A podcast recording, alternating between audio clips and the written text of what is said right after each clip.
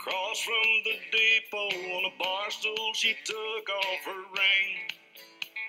I thought I'd get closer, so I walked on over, sat down and asked her name. When the drinks finally hit her, she said, I'm no quitter, but I finally quit living on dreams. I'm hungry for laughter and air ever after. I'm after whatever the other life brings.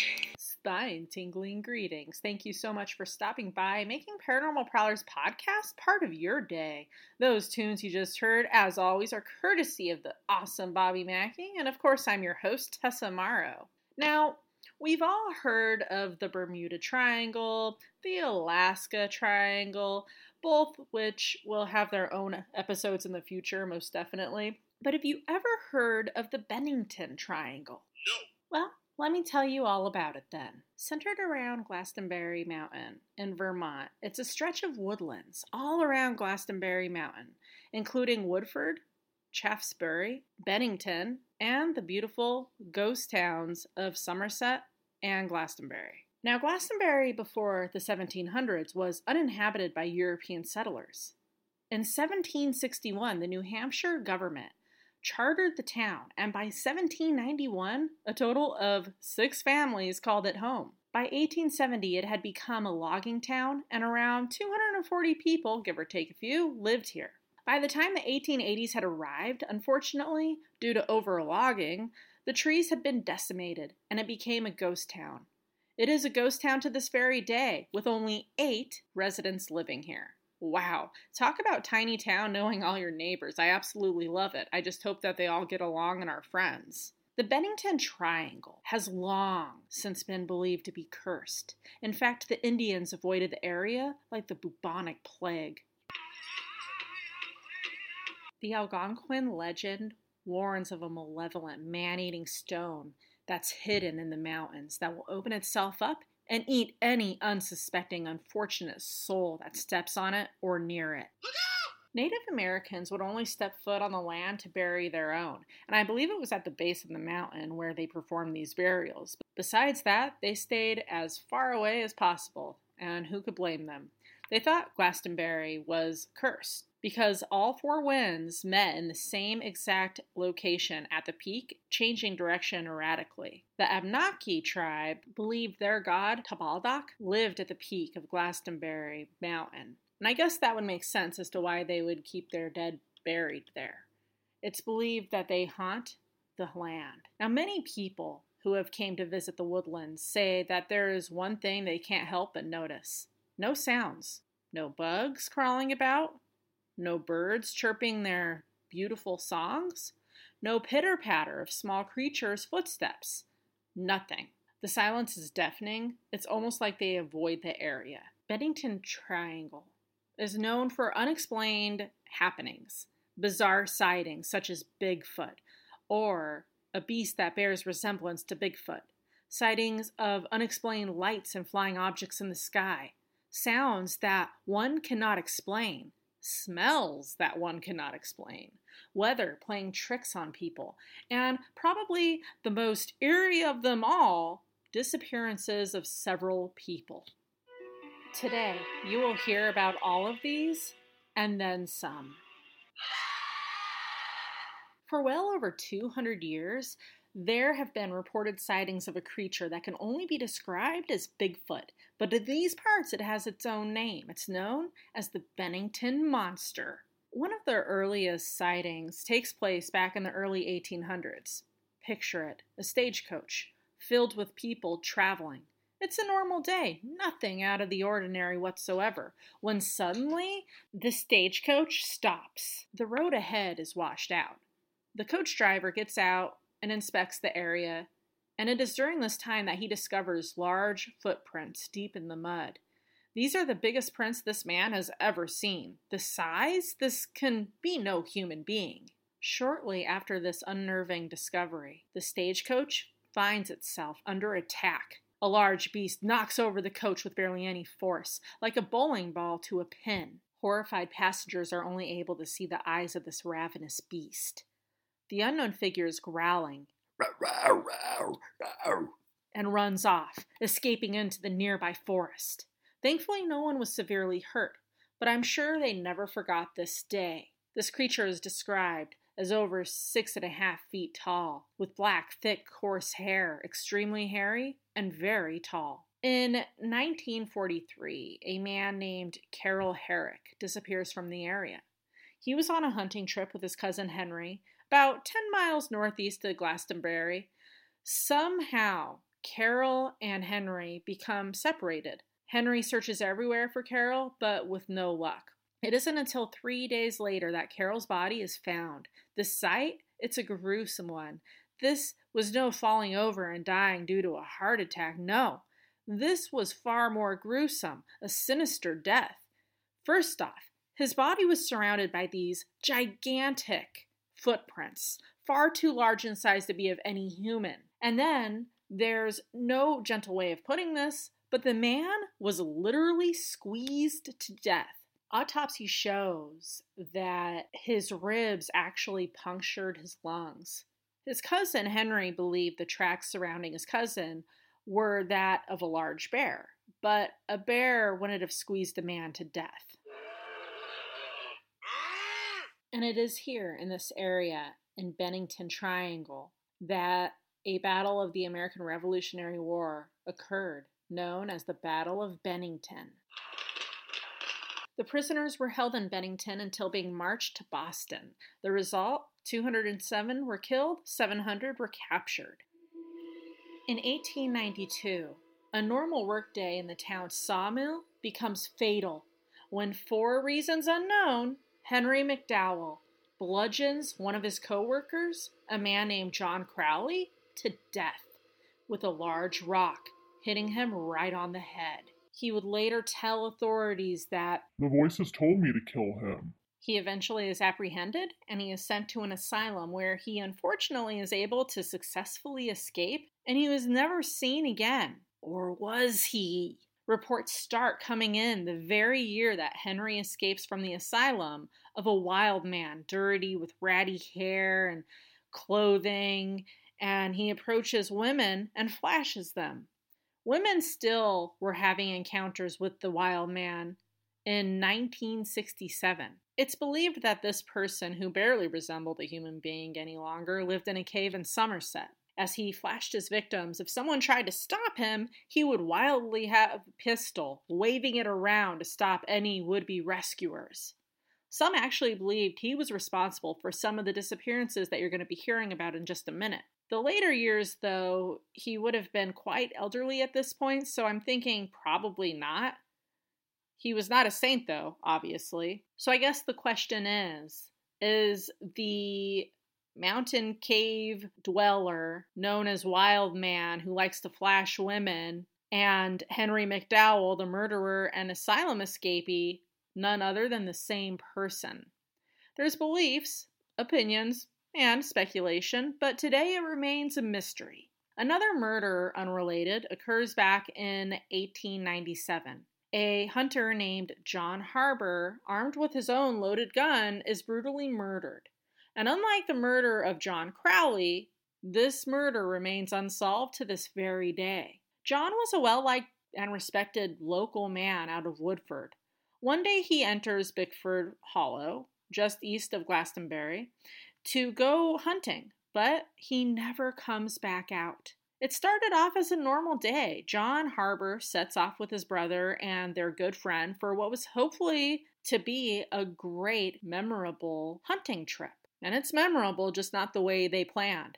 The men, they end up going their own ways, not too far apart from the other, when suddenly the silence is interrupted by a blast of a rifle. Harbor's brother and friend both hear John cry out, yelling, "I've been shot!" The men desperately search the area, looking for John. Far and wide, close and near. They find nothing at all whatsoever. It isn't until the next day they find the body of John Harbor. His legs were protruding from underneath a cedar tree. His gun was near him, just a few feet, and the way it looked, it looked as if it were propped or positioned to be a certain way. Like, it just looked staged.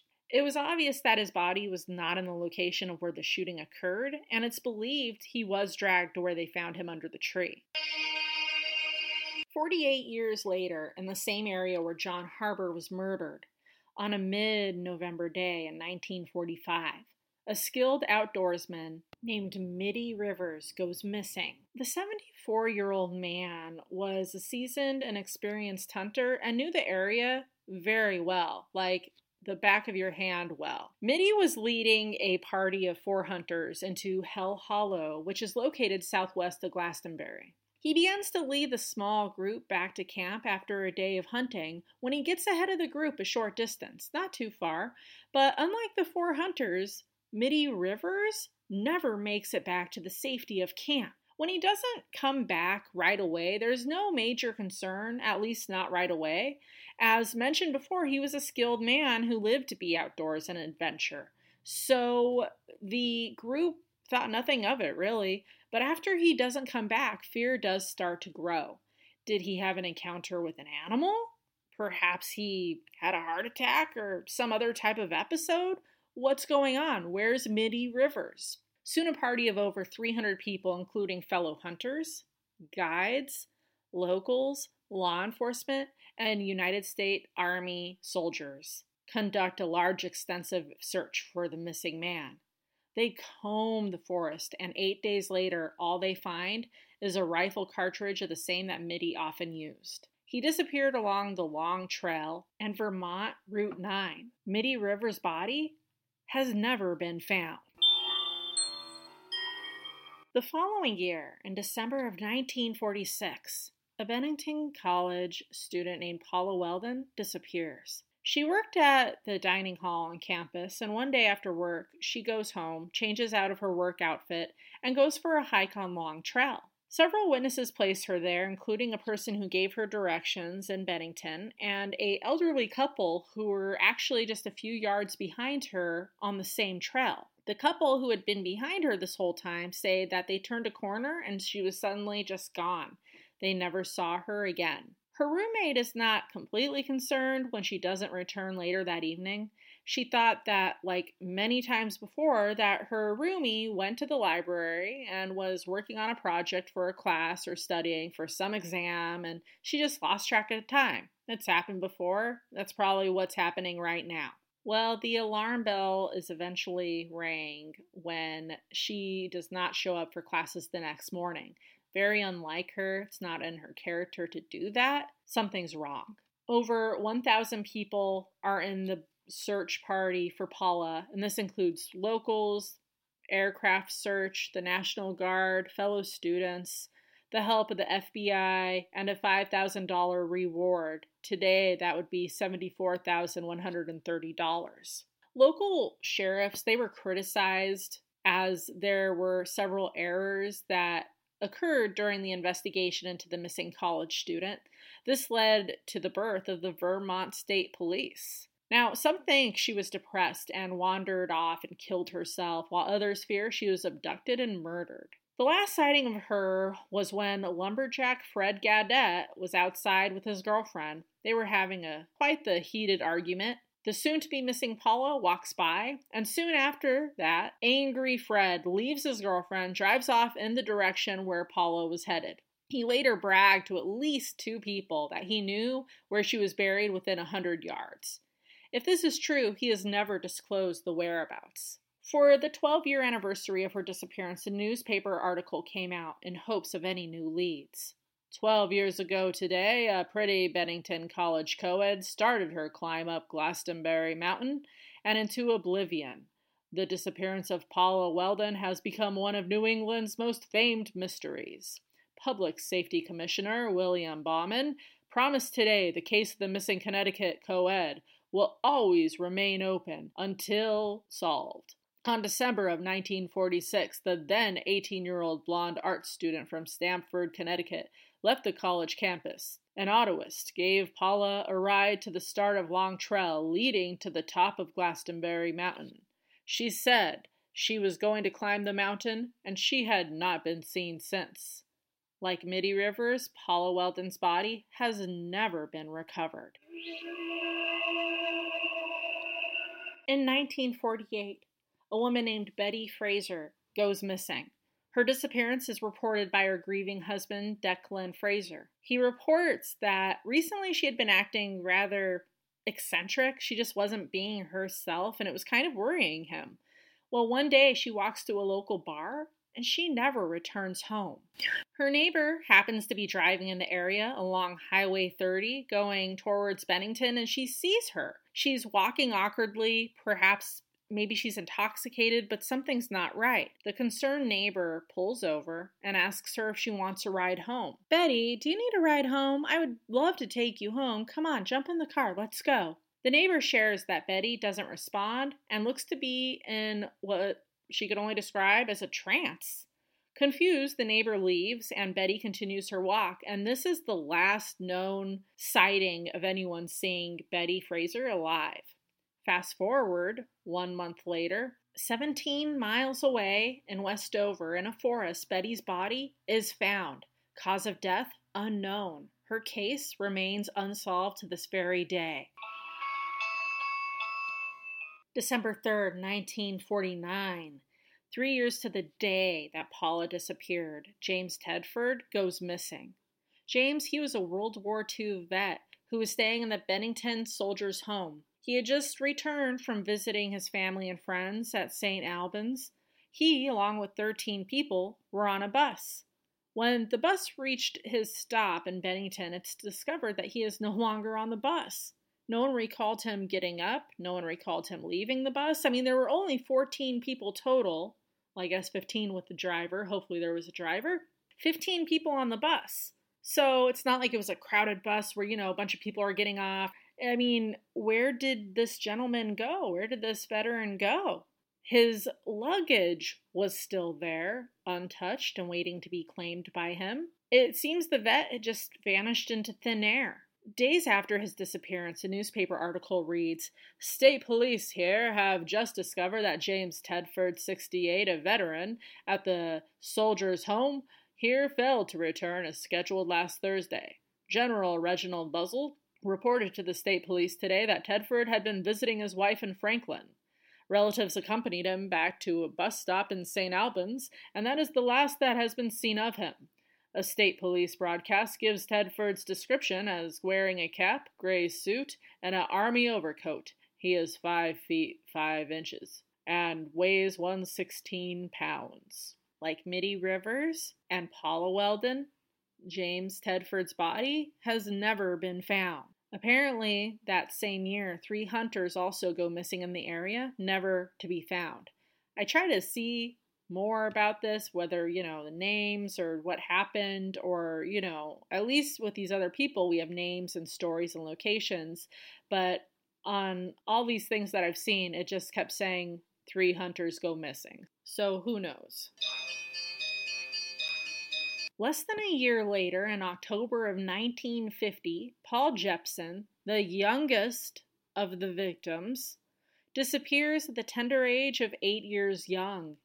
He accompanies his mother for a ride in the truck. She stops to feed the family pigs, and she leaves him in the bed of the truck, and she comes back, I saw in some accounts, an hour later, just leaving the kid in the truck for a whole hour. Yikes. To find her son has left the truck. Like the other cases, hundreds were involved in the search for the missing boy. Included in the search was bloodhounds, which detected his scent and tracked it to a fork in the road, but it stopped there. This made many believe that he had been walking on the road and he was picked up and kidnapped. His father shared that the lore of the mountains had called Paul to them. He talked about nothing else for days. The news reports this. A motorist may have seen missing eight-year-old Paul Jepsen Junior Sunday near North Hoosick, but the Bennington, Vermont boy's father doesn't hold out much hope. Missus Morella Lemnack of Jonesville, Vermont, told Vermont State Police yesterday at Burlington that she passed a boy answering young Paul's description, walking toward the Vermont state line. She said she was walking home from Mechanicville when she passed the youngster walking along the road like any farm boy. She described him as wearing a faded red sweater, shirt, and brown trousers. She also said that his hair was light and needed of cutting. Paul Jepsen, the boy's father, told police last night that it doesn't sound like his son. Like Middie Rivers, Paula Weldon, and James Tedford, little Paul Jepsen's body has never been recovered. Sixteen days after the child goes missing, Frieda Langer vanishes. What was supposed to be a fun and memorable family camping trip in Glastonbury Mountain turns tragic when Frieda and her cousin Herbert venture off together to go on a short hike. They literally only get a couple hundred or so yards away when Frieda loses her footing and stumbles into a stream. She tells Herbert to wait here for her as she runs back to camp so she can change out of her soaking wet clothing and shoes. He waits patiently, but after quite some time passes, I mean, giving her more than enough time to get to camp, change, tell people the funny story of her falling in and coming back, but she never shows back up. So he heads back to camp to see what's taking so long. He's shocked when their family says that she had not come back, and it's the first time they heard about her falling into a stream. Well, they searched the entire area with no luck whatsoever. No Frieda at all. She's vanished into thin air. For the past weeks, over four hundred people, including firefighters, police officers, soldiers, and locals, searched tirelessly for the missing woman. This scene has become eerily familiar. Missing person, search groups, they know the outcome probably will not be a good one. Fast forward seven months later, May of nineteen fifty-one, a woman's body is discovered near Somerset Reservoir in tall grass. This is an area that has been thoroughly searched several times. Cause of death is unknown. The woman is identified as Frieda Langer. Frieda is no longer missing. Now, besides Carroll Herrick and Frieda Langer, everyone else remained missing to this day. So what's going on here at the Bennington Triangle? Why are so many people missing? And why can no one find the bodies? Is the Bennington Monster responsible? Row. Is there some serial killer who stalks people in the triangle and uses the place as a dumping ground to dispose his or her victims? Or was it U F O abductions? Now, what's really odd about these missing people cases are the similarities. All these people disappeared the last three months of the year, all in wintertime, little to no trace, and all in Bennington Triangle. I found several experiences people have shared online, some events they're truly bizarre. Many I notice have to do with the weather changing just out of nowhere. No warning, no nothing. The most seasoned, outdoorsy people have admitted to suddenly becoming disoriented due to the weather, almost like taunting or playing tricks. It's just insane. One man said he was out in the Bennington Triangle when he got lost. Everything crescendoed into this weird sort of dizzying confusion. It just suddenly got dark, and then it was like, where am I? What's going on? The disoriented man eventually finds some much-needed shelter under a maple tree, which he shares was expelling a weird haunting energy. The next morning, he finally is able to find his way out, but as we know, that's not always the case. One family visited the area for what was to hopefully be a fun, memorable family camping trip. Day one goes by without any events to write home about. But day two, well, that's a different story. As we were heading back to our camp, things changed. All the wildlife went quiet, not a peep. After dinner, they retire for the evening, and at some point in the night, they are woken up by a bizarre cry that was coming from across the pond. Now, this person said it sounded similar to that of a peacock. Have you ever heard a peacock? They sound like a woman is getting brutally murdered. Beautiful creatures, horrible sounds. Eventually, they drift off back to sleep and wake up once again to the horrible sound. But to their horror, the sound has since gotten closer. This happens a few more times throughout the night, each time getting a little bit closer. Now that's scary. That's like something out of a scary movie, if you ask me. The man decides he won't take this lying down. He needs to do what any person would do, protect his family. He gets a chair and he sits outside the tent, armed and ready. He waits. They have a tarp that is kind of hanging over the tent that's attached to the tent. And he said that the tarp line thumped like a guitar. The man, he's had quite enough of this bullshit. The threat is too close for comfort. He yells to whoever or whatever it is that they need to leave immediately. And as soon as he spoke, he said it sounded like several little things were running away, making their strange calls as they were making their getaway. I could hear them scurry through the brush which surrounded our tent. Now, believe it or not, even after this happened, the guy is able to fall asleep. Me, not so much. I would have been too freaked out to sleep a wink. And about an hour later, the mysterious creatures or beings or whatever the hell they are, well, they're back. He shoots a couple of warning shots into the sky, and they take off running once again.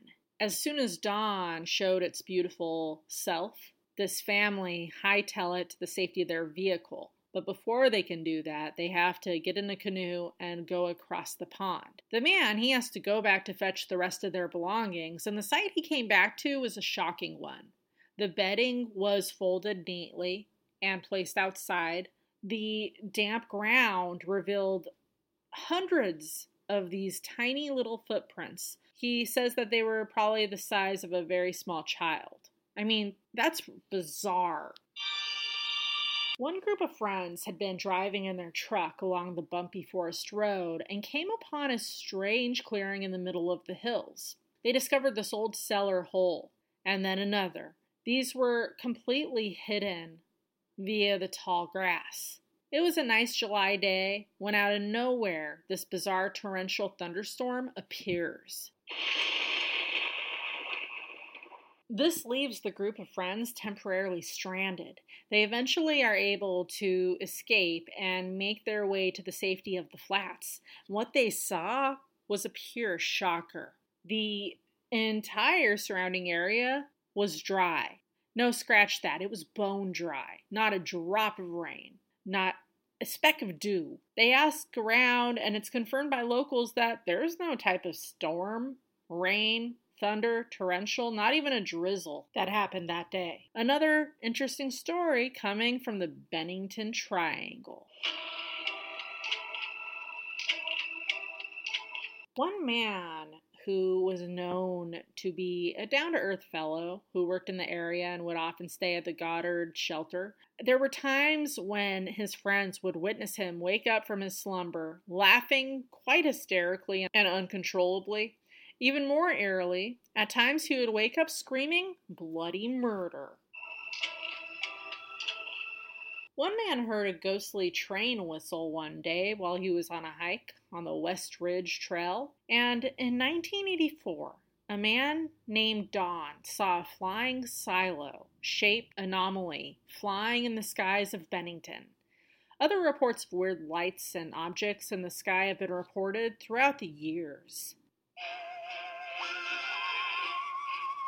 In two thousand three, a Winooski resident was driving on Route seven near Glastonbury when he saw what he first thought was a homeless man wandering about. As he got closer, he got a better look and saw that this was an extremely tall figure covered head to toe in thick, dark hair.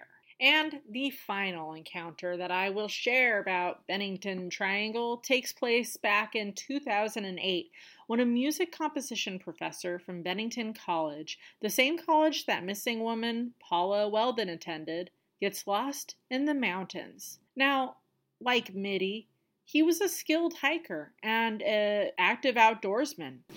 He takes a trail that he is very familiar with, heading towards Bald Mountain, and heads back down the trail, ready to call it a day. Well, it ends up leading him somewhere completely different, and he actually walks about five miles before realizing, where am I? I should have been in my car by now. Like, what's going on? He is growing concerned. His fiance is probably beyond worried about him. He should have been home hours ago.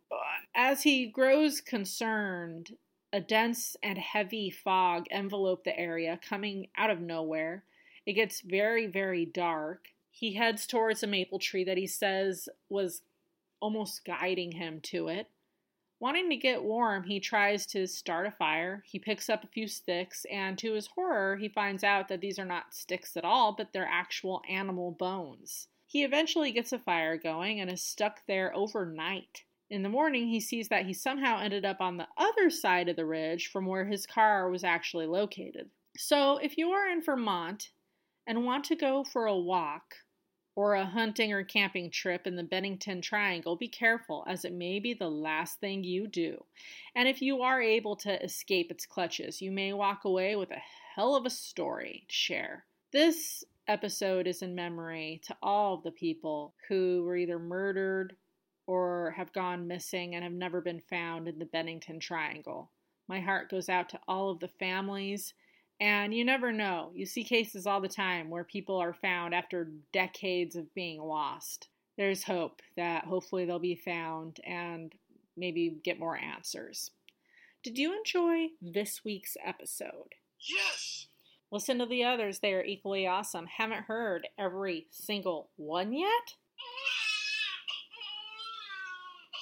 No need to cry. You can binge listen right now by hitting up any of those podcast platforms such as Breaker, Spotify, iVox, Castro, Player F M, wherever you may roam.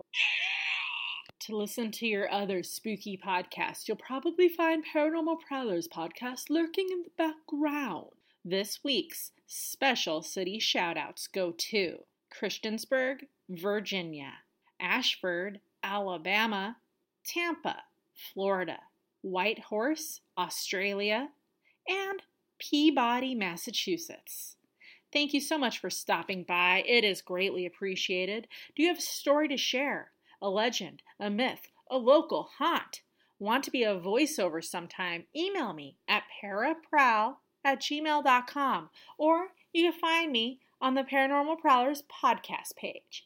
And be sure to... come back and listen to Paranormal Prowler's newest episode. I will come and beat you with a rubber hose. You've never been beaten before. Thanks, everyone, and I will see you next week.